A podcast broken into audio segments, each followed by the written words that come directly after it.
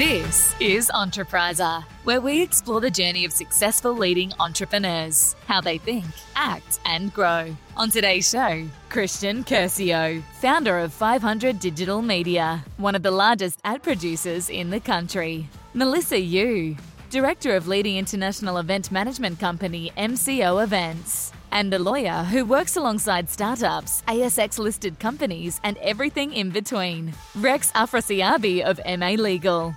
They're joined by an entrepreneur whose skincare company is selling product every 22 seconds. That's Manny Barbas from Alya Skin on Entrepriser. Manny, welcome to the show. Thank you for having me. First questions first, what does Entrepriser mean to you? So when I think of Entrepriser, I think of a lifestyle of freedom, but also of, ups and downs, essentially around building a brand or a product that you can be proud of. But for me, ultimately, I think about freedom in being able to, work your own hours. It's essentially a lifestyle of building something that you can be proud of and you put your heart and soul into. Manny, you've got a tremendous story. Before Alya, there's a couple of other things you've done, and I want to hear a little bit about the stepping stones towards that. But Alya, 500,000 customers, 5,000 retailers, 400 orders in a single day. Oh my God, I thought you were talking about the whole career. No, this is just in Alya. Tell us about your starting story. I understand you started from 22. Yeah, so actually my career in e-commerce and entrepreneurship started when I was about 17 in high school. So it started off with me importing iPhone cases that had battery chargers in them and selling them out of my lockers at schools. I even had the teachers coming up to me buying them, the students. And from there, that's where I built my first sort of brand. That was called Boost Pack. That was sort of a business where I learnt a lot about, what not to do and what to do. And from there, I went on and built a watch and accessories company when I'd left school. We exited that business after the first year. And again, that was about learnings for me. What did we do right and what did we do wrong? From there, I had a teeth whitening brand. We started a charcoal teeth whitening brand. And again, that was a short business. It was only around for 7 months and then we exited. After that, we had a bit of cash flow from exiting those two businesses, and James, my co-founder, and I, he was also my best friend in high school, we came together to start Alya Skin, which started from one product, which was the hero product, the pink clay mask. After seeing the success of that and how many female customers were emailing us saying, guys, this is changing my life, we knew we were onto something. So from there, we wanted to build a skincare brand from that product. And from then, it's just been about entering new markets, entering retail stores, and developing the range. Can I ask, why skincare? I was already selling female skincare products. James is also in e-commerce. We saw a gap in the market. Did you work together beforehand? We didn't work together beforehand, but in high school, we always promised each other that we would end up working together. James and I have different qualities and skills that we're good at, so we knew that combining those two would lead to a great outcome. So why female skincare? Like I said, we saw a gap in the market. There wasn't too many brands doing it at that time. We launched with the single product and we were blown away by the success. We couldn't believe it. We put a lot of effort into developing a formula that was different to what people already had on the market. And like I said, it was just about introducing new products that complemented that single product so we could develop a skincare regime. You've had multiple businesses before 22 and before what you're doing now and your success, and you failed and you kept, not failed, but you had your stumbling blocks and you kept moving forward. What motivated you after the first couple didn't go quite to plan? How did you keep pushing forward? Of course, well, I mean, look, entrepreneurship is not easy. People often think it is easy, but it's not, and of course it has its ups and downs, but my mindset around that is I love the failures because you learn something from it and then you don't make those same mistakes again. Everybody thinks your journey is a trajectory of upwards, but it's not. You've got to be realistic, and I'm okay with failures and hiccups along the way. It's part of the process. And with those, my experience has been that those challenges continue. The hardest part's getting started, but that once you've gotten started, that doesn't necessarily mean it's a recipe for success for the rest. We've seen a lot of businesses do really well throughout the COVID period, some not so well. You guys have, you've built your brand out of online ads, you've then springboarded that and actually now got it into stores. That's like every e-commerce business's dream. We did start with a mass marketing approach. So we were sending out to thousands of micro-influencers a month at the start. At the start, it was 1,000 a week. And we were seeing a great return from that. So we wanted to get the product in the hands of as many people as we could, legitimate, genuine people that fit within our demographic, so we could get not only posts, but reviews and feedback on what they thought of the product. And what better way to market a product than have people that are in your demographic marketing it for you.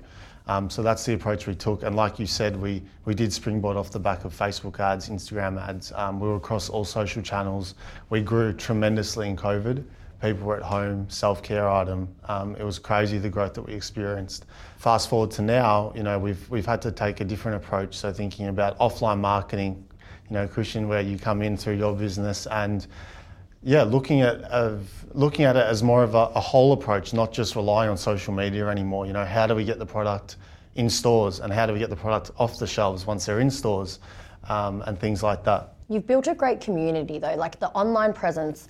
It's all those other girls wearing it, promoting it, and then reviewing it, and then their community following through as well. So that word of mouth piece has been tremendous for you guys. Absolutely, yeah. We did want to build a community from the get-go. We know that skincare is a competitive niche. Absolutely. Customers shop around, but what I've found is that when you build a community around a brand, it keeps customers loyal to your brand. So we've got, as an example, a private Facebook group with like 30,000 members in it. Women who talk about not just skincare, but about personal things. They help each other out and communicate about things that are going on in their life. And that's mind-blowing to see. I signed in the other day. I haven't been in there for maybe 5-6 months. The girls manage it at work. And it was really interesting to see what goes on in that group. It's really a supportive community. Is it appropriate, Manny? Or? Yeah, it's appropriate. It's really just a community of women who support each other on whether it be things to do with relationships or skin problems or confidence and things like that. So we're really proud that we can not only provide a high quality product, but also build a community that women love to be a part of as well. Women want to look good, feel good, and if you can provide them that supportive space as well, online, offline, and with their skincare routine, I think you've just absolutely hit the market. Yeah, absolutely. We also utilise that group and we talk to our customers and ask them, what do you want to see from us? Because we know that to be successful, we need to provide a product that not what James and I think is good. What do our audience and customers want? So we do polls in the group about what we should launch next, and we get thousands of people letting us know, giving us feedback. We also send out testers for new upcoming product launches to women in that group, and VIP, we call them customers. So it's really amazing to see the input and how passionate some of the customers are. And it feels like they're included in the brand, which is exactly what we want. So what's the future hold? What's the next step for you guys? So the future for us is really to continue to expand that range. Provide, maybe different sort of products than what we've got in terms of do we go to body, do we go to hair? I can't say what we're going to do, but all I can say is stay tuned. We have some really exciting things in the works, maybe even for the opposite sex as well. Ooh, cool. Looking forward to that one. Exciting. Manny, what advice would you give your younger self if you were to do it all again? The advice I'd give to my younger self is be patient. Don't expect things to happen overnight. And when things are going really well, don't take your foot off the pedal. Don't get complacent. And I guess that ties into, the mindset that I have, and it's something that I learnt, like even with COVID, things were going so well and we could feel ourselves getting a little bit complacent, because I feel like if you give something your all, and you find a way and you can problem solve, it will work. That's the story of Manny Barbas, the entrepreneur behind one of Australia's fastest-growing skincare brands, Alya Skin. But what does Manny and our expert panel have to say on this episode's talking point, growth mindset? What do you think a growth mindset is, and is it essential to be an entrepreneur?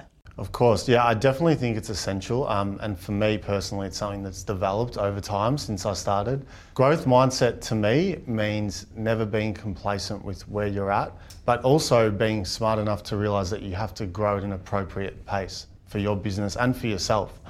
For me, I learnt along the way throughout my journey, and each time I learned something new, that propelled me forward, whether it be through failures or successes. But for me, it means thinking outside the box, how can we do things that other people aren't doing, other businesses aren't doing, and how can we maximise our efforts out of, you know, whether it be a marketing activity or something like that. I couldn't agree with you more. And the opposite to a growth mindset, I suppose, is a fixed mindset. Yes. And not having that vision, not having the courage even to take that first step, because you see a lot of people with great ideas, but they've got a fixed mindset and they won't take that first step, or they want someone to back them, or they go into a partnership, not because of they're bringing something, attributing something to the partnership, but because they can't do it by themselves. So that mindset is fundamental in any successful business or entrepreneur.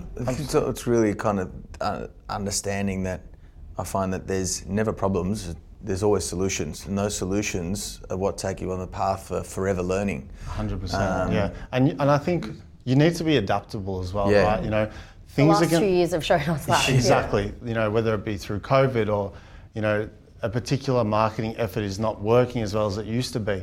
When these problems come up, it's really about taking a breather and problem solving. You know, I've found that getting stressed out and stuff, it doesn't help. If you can problem solve, and there's always a solution, it's just about thinking hard enough and getting creative in the way that you think and being adaptable to what's going on. But you see, even through COVID, certain businesses didn't do well. They just sat on their hands, they didn't adapt to the marketplace, and it's still adapting, it's still changing. Well, that's a really funny one. When COVID first launched, I don't even know that I've told you guys this before, we lost 100% of our business immediately. Well, long story short, that lasted about 48 hours before we had pretty much all of our clients come back stronger than ever. We've had some record-breaking sales for all the ones that could trade, obviously some couldn't. And then that springboarded into another opportunity where we won a lot more business from our competitors who took the approach that was, well, you know, I'm just going to sit and wait because it's not worth it for the amount of money I'm getting for what we're doing for these things. And our approach was, let's go and get them all and help everyone, because that help, once things turn around for them, will hopefully mean some customers for life for us. That was our approach. Yeah. I think it gave a lot of businesses the opportunity to slow down and look at a lot of different areas of their business that they may have previously overlooked. As I say, there's pros and cons to everything. So in that period, it did allow businesses to look at the foundation. How can we make things better for the future? Because this is going to be a temporary thing, COVID, right? We were really fortunate enough that we did grow. But one mistake we made is I felt ourselves getting a little bit complacent because we were growing so quickly, you know, through ads and things like that. People were at home, females wanted a self-care item, a clay mask in the bath, you know, anything to unwind and relax during a pretty stressful time for a lot of people. One thing I took away from it is, again, it was that complacency, and that's why I referred back to that about my younger self. It's also growing pains. Every time you grow, and it's growing at a fast pace, you have this growing pace. Is it complacency, or just you have to adapt with it as you grow? I think it was a little bit of both. We weren't really ready for the growth that we experienced during COVID. It was crazy. I remember the first day of lockdown, our sales doubled, and then the next day they doubled again, and it followed suit for a week. We were doing revenue that we dreamed of when we launched the business on a daily basis. But then, you know, after the lockdowns finished, it was like, oh no, what's happening to the revenue, you know, because ads weren't converting as much. And I've got to be honest about these things, right? Because this may help another business owner. And for me, it was about, and James was about strategizing, okay, how do we maintain that growth? But how do we be realistic in what we expect after a period like COVID where ads were converting like crazy? That time, whether you were succeeding or not, I think was pretty stressful for most. And I know we've had some offline chats, Manny, about it. And you and James have actually taken that, because a lot of entrepreneurs, like I found, there was nothing else to do, so you just worked. And that's really good. But then you get that fatigue, stress, and whatnot that comes with that. You guys have gone and actually done something about that to help a lot of other entrepreneurs. What have you done? Do you want to tell us? Yeah, what is there another business venture? Share a little bit about Bloom? Yeah, sure, of course. So James and I, you know, mental health's really important to both of us. We know how hard it is being an entrepreneur, the ups and downs, the stresses, and a lot of people see what's on the outside and what they see on social media, but they don't realise what entrepreneurs go through on a daily basis. And do you know what? Sorry to interrupt you, but it's lonely at the top. that saying that it's lonely at the top, people don't understand because they figure, oh, you drive this or you do this. They don't realise. It's a highlight reel, right? It's a highlight reel. Exactly right. That's why it's called a highlight reel. And you can put up there what you want people to see, but not a lot of people see what really goes on and what stresses we face as entrepreneurs on a day-to-day basis. You know, James and I actually decided to invest in a mental health app called Bloom. It's a product that I use personally on a daily basis. Essentially, it's a library of meditations and yoga exercises, and I've implemented that into my daily routine.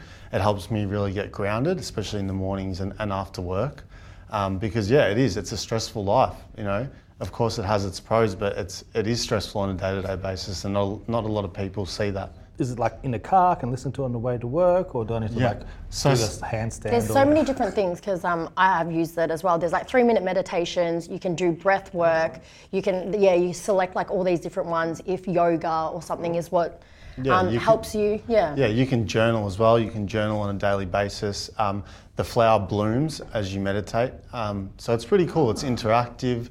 But it's really amazing. You know, I never thought something like meditation would help me until I tried it. And the benefits for me have been amazing. And I know thousands of people that use the app are experiencing the same thing.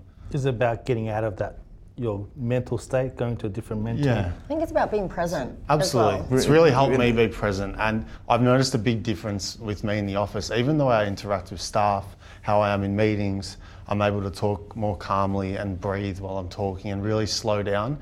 And that's something that I needed when I started entrepreneurship because it was so exciting. You know, let's do this. But I never took a moment to pause and be present and think about where I'm actually at and where I want to go. So it's helped me in many ways. Well, I feel like you're definitely going places. The businesses have grown, you've grown and matured as an entrepreneur. I wish we had more time with you, but I think that might wrap it up. But thank you so much for joining us. Thank you so much for having me. Thank you, Manny. Thanks, Manny. That's a wrap on Entrepriser. Check out more content or join the community via our social channels as we explore the journeys of successful leading entrepreneurs right here on Entrepriser.